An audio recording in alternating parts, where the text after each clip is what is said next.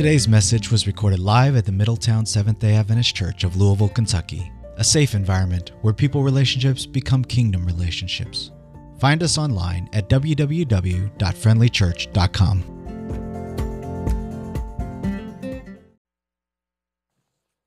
together. You know, that's how we've been here. I want you to see this.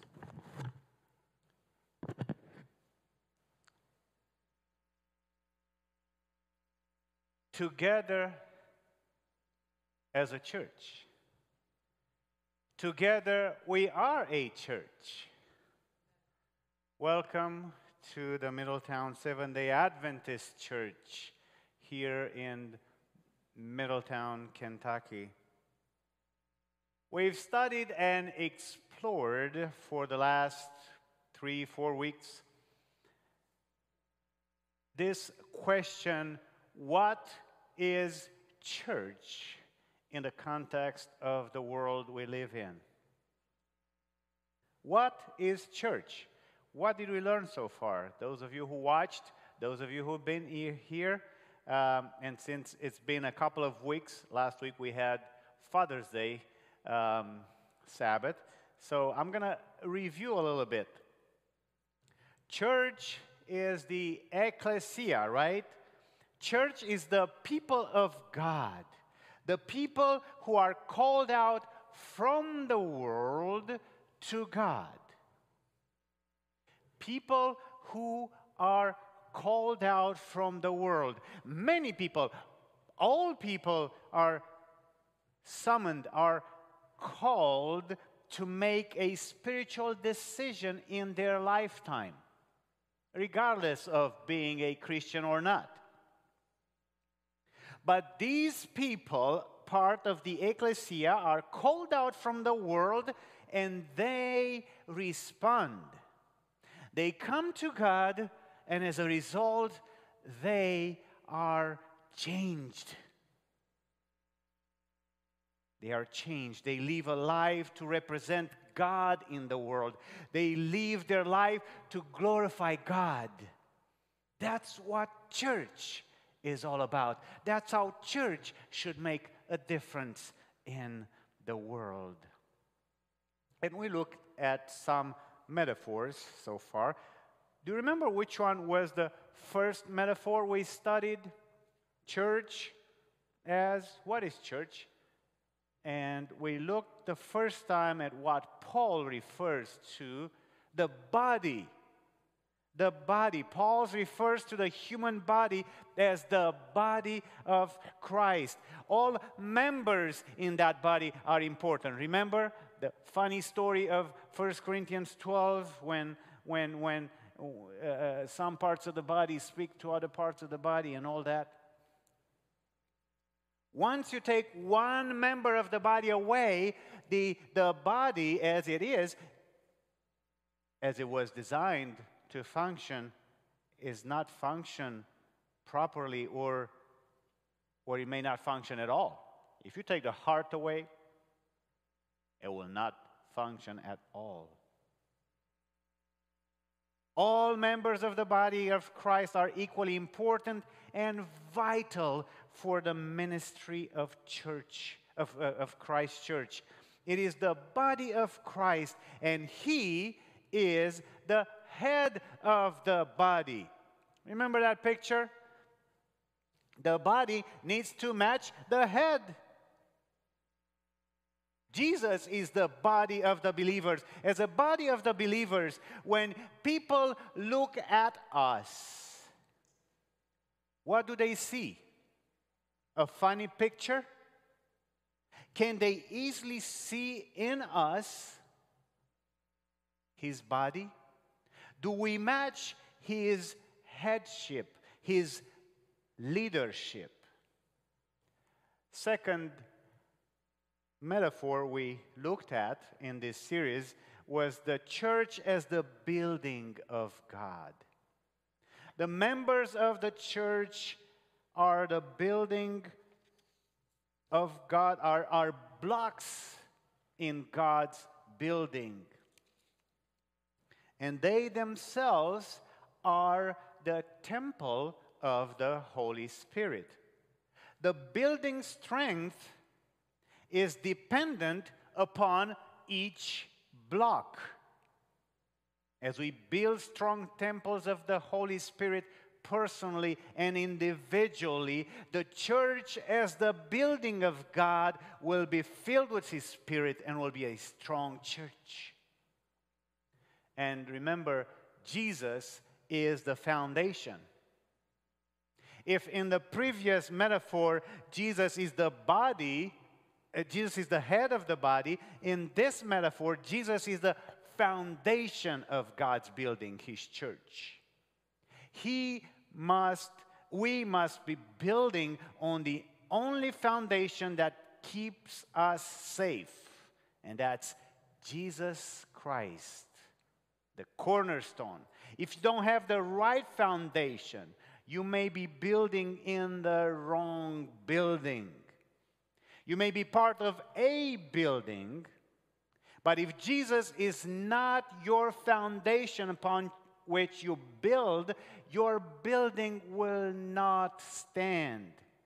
God's building is the only building built on Jesus Christ, on his testimony, and on his faith. The church of God. Today, we're going to look at another metaphor in this series, and I must give credit to Pastor Tim Bond for some of these thoughts in this sermon. Today, what is church? Church is the body of Christ. Let us pray one more time. Heavenly Father, we come to you this Sabbath day to thank you for the blessings that you have given us.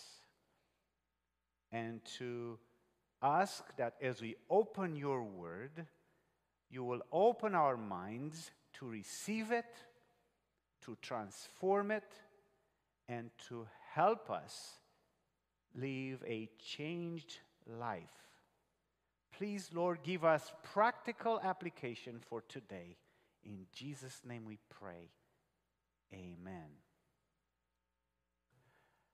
There is a parable, a story from ages past about a stately prince and a peasant girl who fell in love.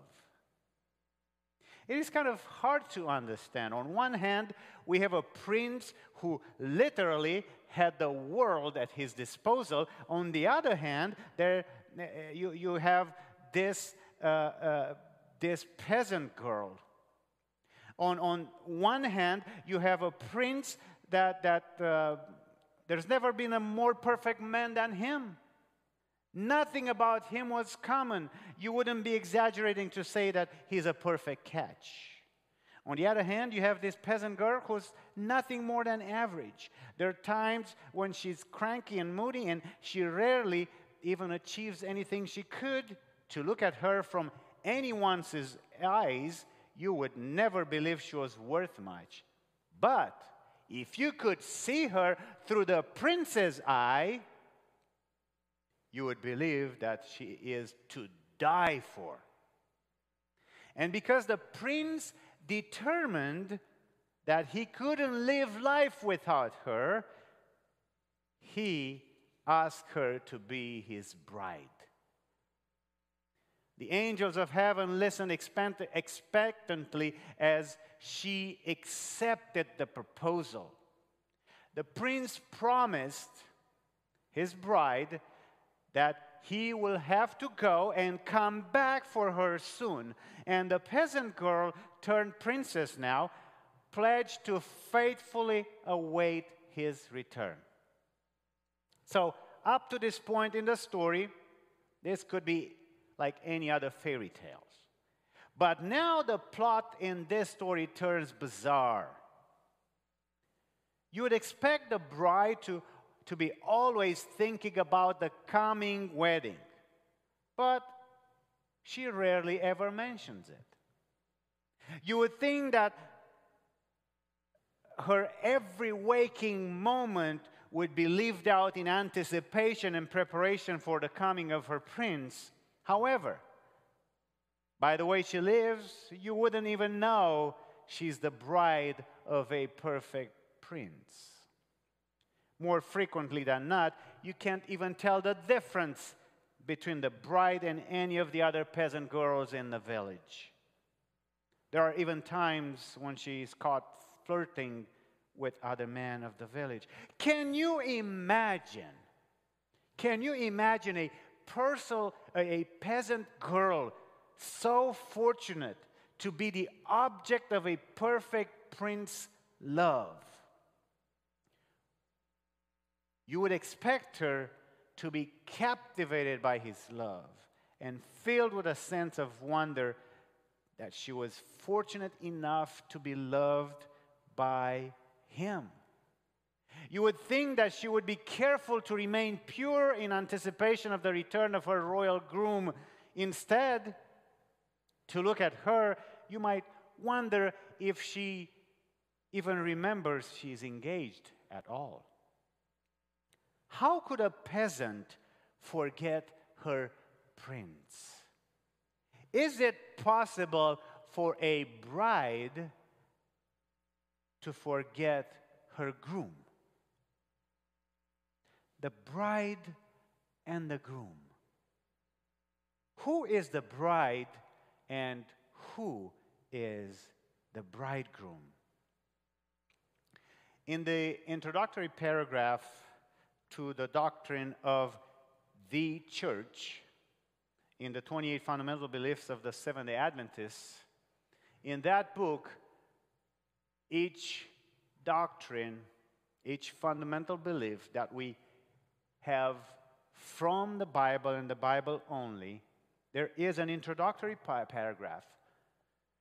And at the church paragraph, the introductory paragraph, the last three lines go like this the church is the bride for whom Christ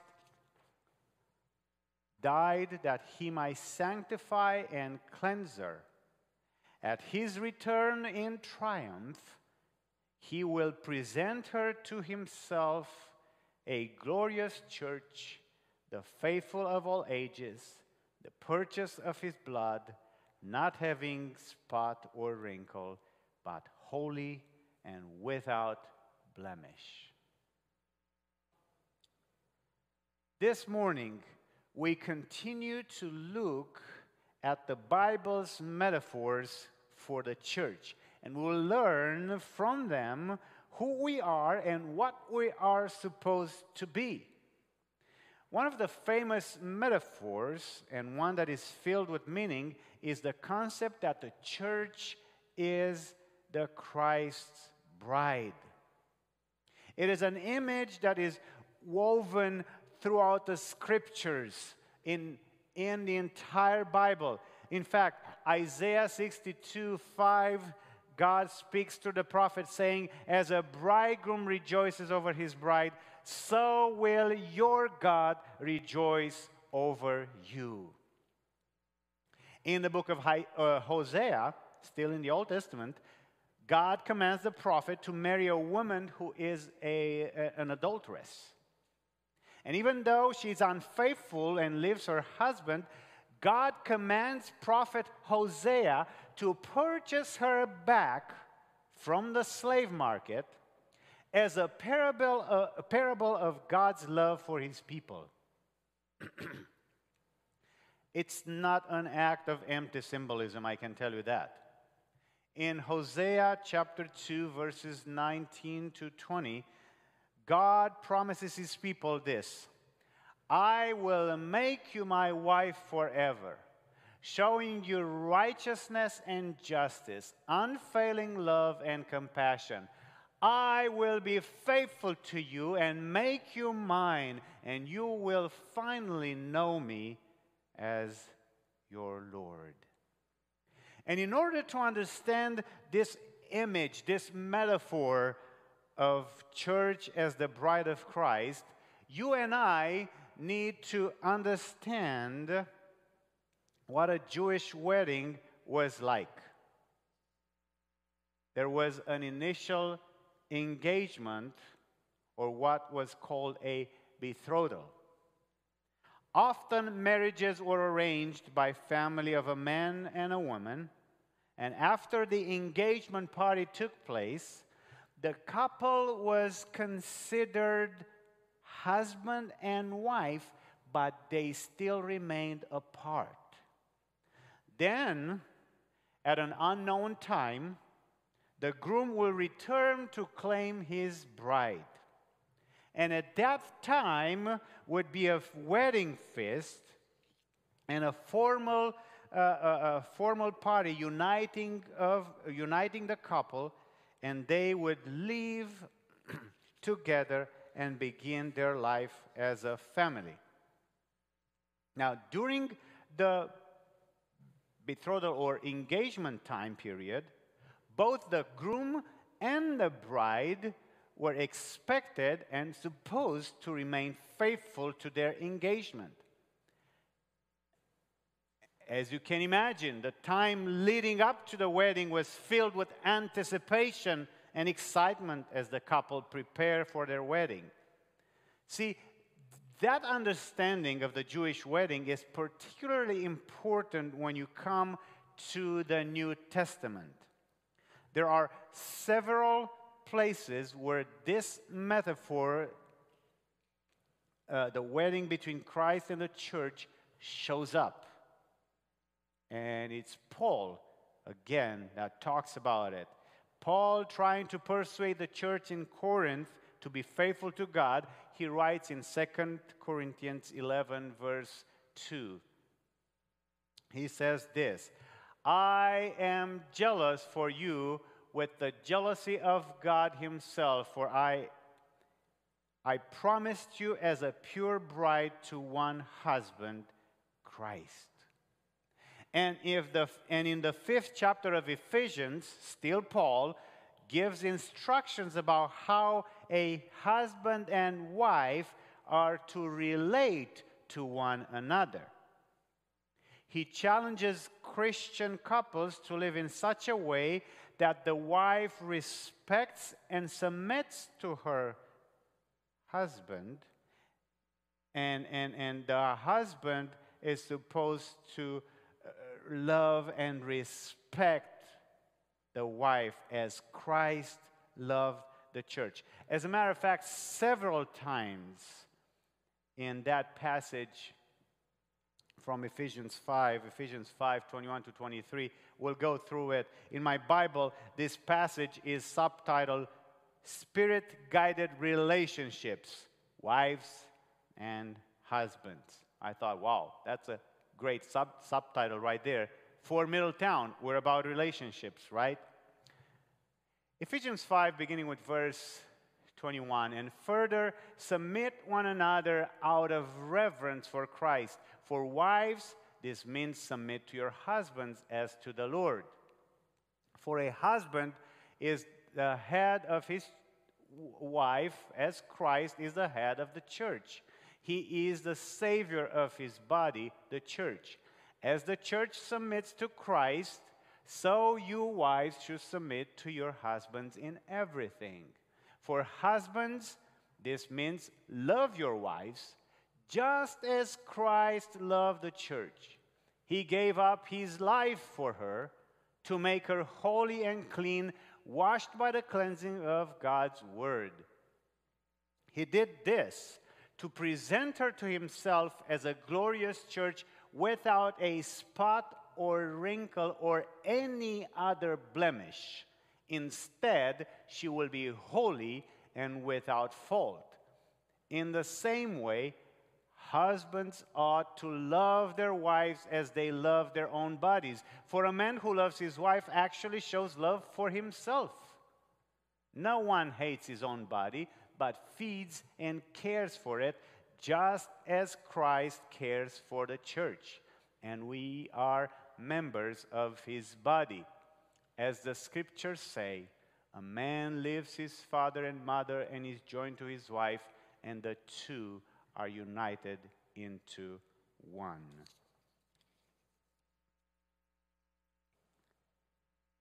Now, this passage has been the subject of debate and disagreement for years and still is. Because the word submit, as it refers to the attitude that a wife should have to her husband, has caused much controversy. But notice what Paul is saying here. It's not that the relationship of the husband and wife is a picture of how Christ and the church are to relate to one another. Is the other way around. Instead, Paul says that the relationship between Christ and his bride is the model for the Christian couple. See, sometimes we try to read into the Bible our own idea and prejudice and our worldview. It should not be so. We ought to let the Bible speak for itself. So in this passage, we learn that Christ served and was willing to die for his bride. The church serves and submits out of love and appreciation for the sacrifice Christ made on, her beha- on, on our behalf. The basis of the relationship grows out of verse 21, and I'm going to put that on the screen. When Paul says, Submit to one another out of reverence for Christ. If you want to know how Christian people ought to relate to one another, and certainly these days, relate to one another regardless of ethnicity or race, the model is the way Christ and the church relate as a groom to his bride. That's very important to consider it these days. John the Revelator. John the Revelator actually describes the church as the bride of Christ as he has seen her in his vision. In Revelation 19, verses 6 and 9, John describes a vision that God gave him. In this vision, he sees what will happen when Christ returns for his second time at his second coming. It is the picture of the bridegroom coming to claim the one engaged to him. Revelation 19, beginning with verse uh, 6. Then I heard what sounded like a great multitude, like the roar of rushing waters, and like loud peals of thunder, shouting, Hallelujah! For our Lord God Almighty reigns. Let us rejoice and be glad and give him glory, for the wedding of the Lamb has come, and his bride has made herself ready. Fine linen, linen, bright and clean, was given her to wear. Then the angel said to me, Write the blessed are those who are invited to the wedding supper of the Lamb. And he added, These are true words of God. That's why the angel said, Make sure you write those things down. They need to know. Now, honestly, as I was preparing for this message and pondering the image of the church as the bride of Christ, there is a part of me that cannot relate very well. I've never been a bride. I never even wanted to be a bride. There is a gender gap issue here, and I think that the reality is that women can relate to the idea of anticipating a wedding more than men do. I've participated in a lot of weddings, and it's rare that a groom is more excited than the bride is. Men are always more interested in the honeymoon and beyond, right? But once you get past that whole gender thing, you realize that what God is talking about here is the most intimate relationship. The most intimate relationship. Jesus uses this metaphor to describe his relationship with the church because he wants us to recognize how deeply he loves us, how intimately He wants to relate to us. My friends, Jesus has fallen in love with you and with me, with us. When He says that our love is to die for, He meant it. It must have been love that led Jesus to spread his hands out to allow nails to be driven through his wrists and feet as the crown of thorns was wedged into his head, and as each breath became shallower as he was hung on the cross, the Son of God could have ended the trauma of his crucifixion anytime if he wanted. But if he had, the wedding would have been off. The peasant bride isn't worry, worthy to wear the white garment of righteousness on her own. Isaiah 64 uh, 6 says that all our righteous acts are like filthy rags, no matter, no matter how hard we try. If it all depended on us, there would be no wedding, my friends. But Jesus couldn't bear the thought to spend eternity without you and me. He longs to live eternity with his engaged wife. So, with his blood, he purchased a garment of righteousness worthy of a royal wedding. Isaiah 61 10 says, I delight greatly in the Lord. My soul rejoices in my God.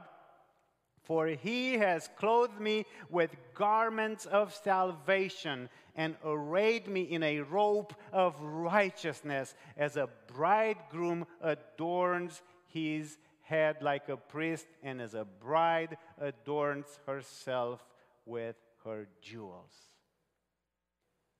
Now, I have to tell you, given who we are, and the way we behave sometimes,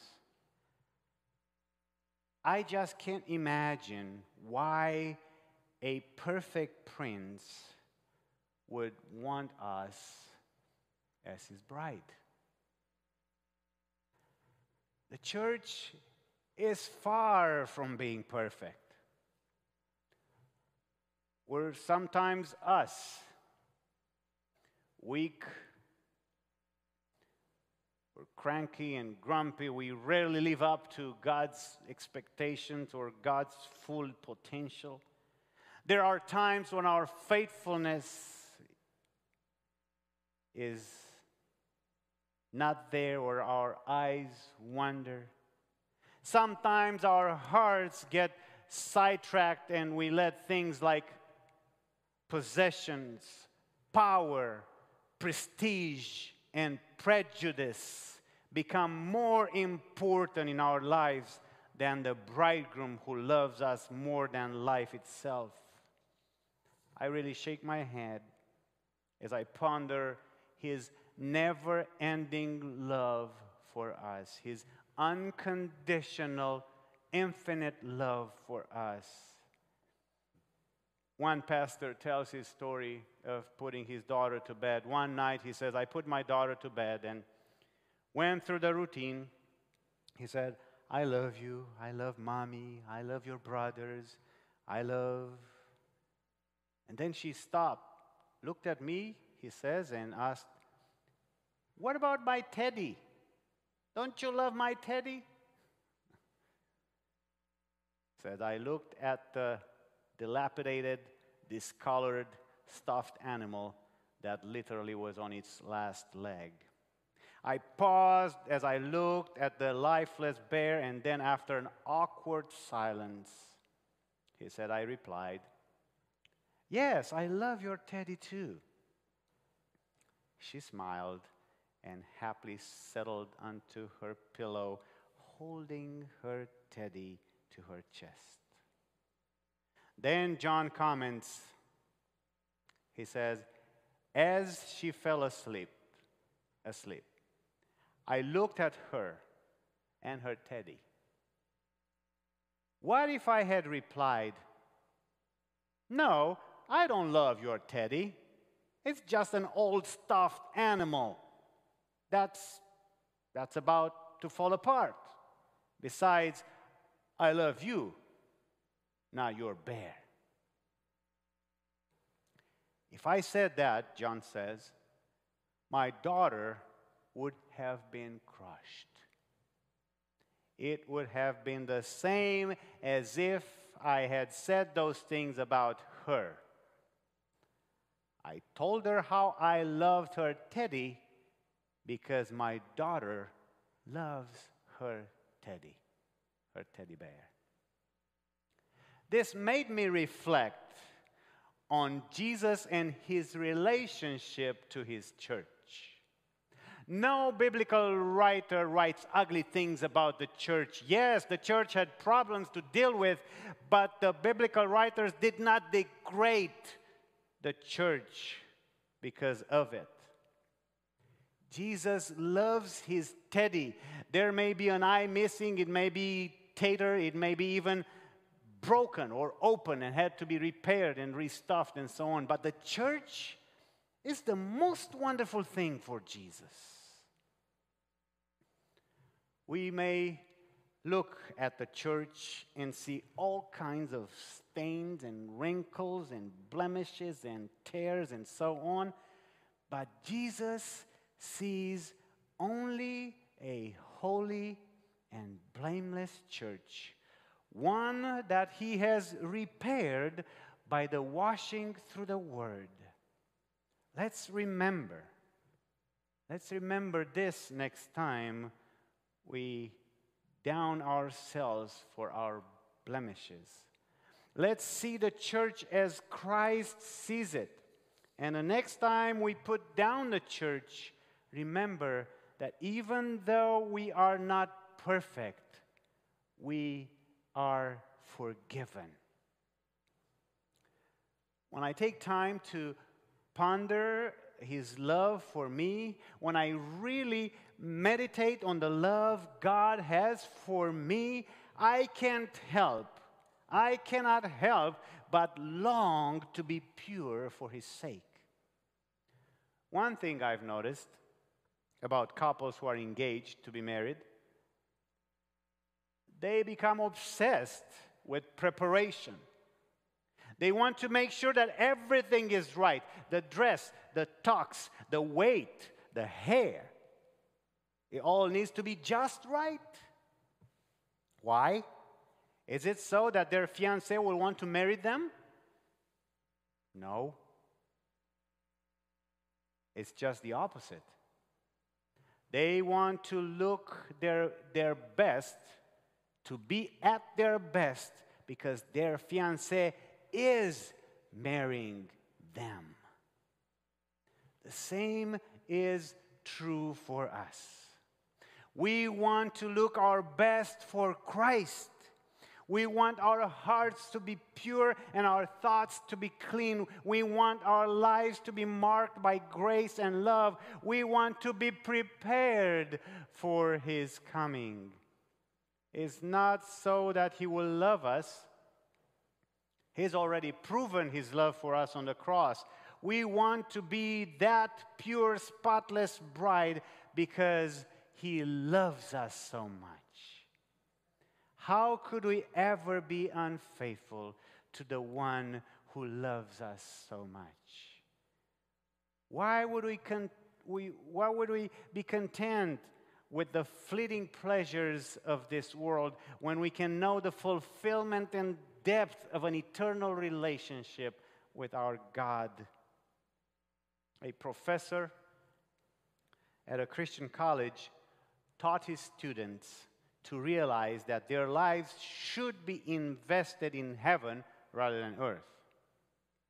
He made his students understand and to realize that the more they give themselves over to Jesus in this life, the greater they will appreciate the privilege of living in heaven with Him. Their reward in heaven will, be direct, will, will directly correlate to their willingness to live by faith while here on earth. The question is are you, am I living every day in preparation for the time when we will be united with Jesus in heaven? Jesus is doing his part. He's doing that. In John 14, verses 2 and 3, Jesus said, In my Father's house are many mansions. If it weren't so, I would have told you. I'm going there to prepare a place for you. And if I go and prepare a place for you, I will come back and take you to be with me, that you also may be where I am.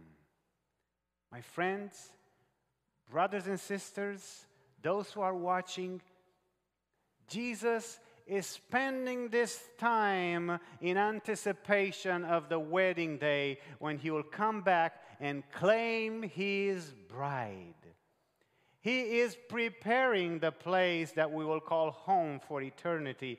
Now, the question that every one of us here, you that are watching, the question that every one of us must answer is this What am I doing to prepare myself for his return and for the wedding?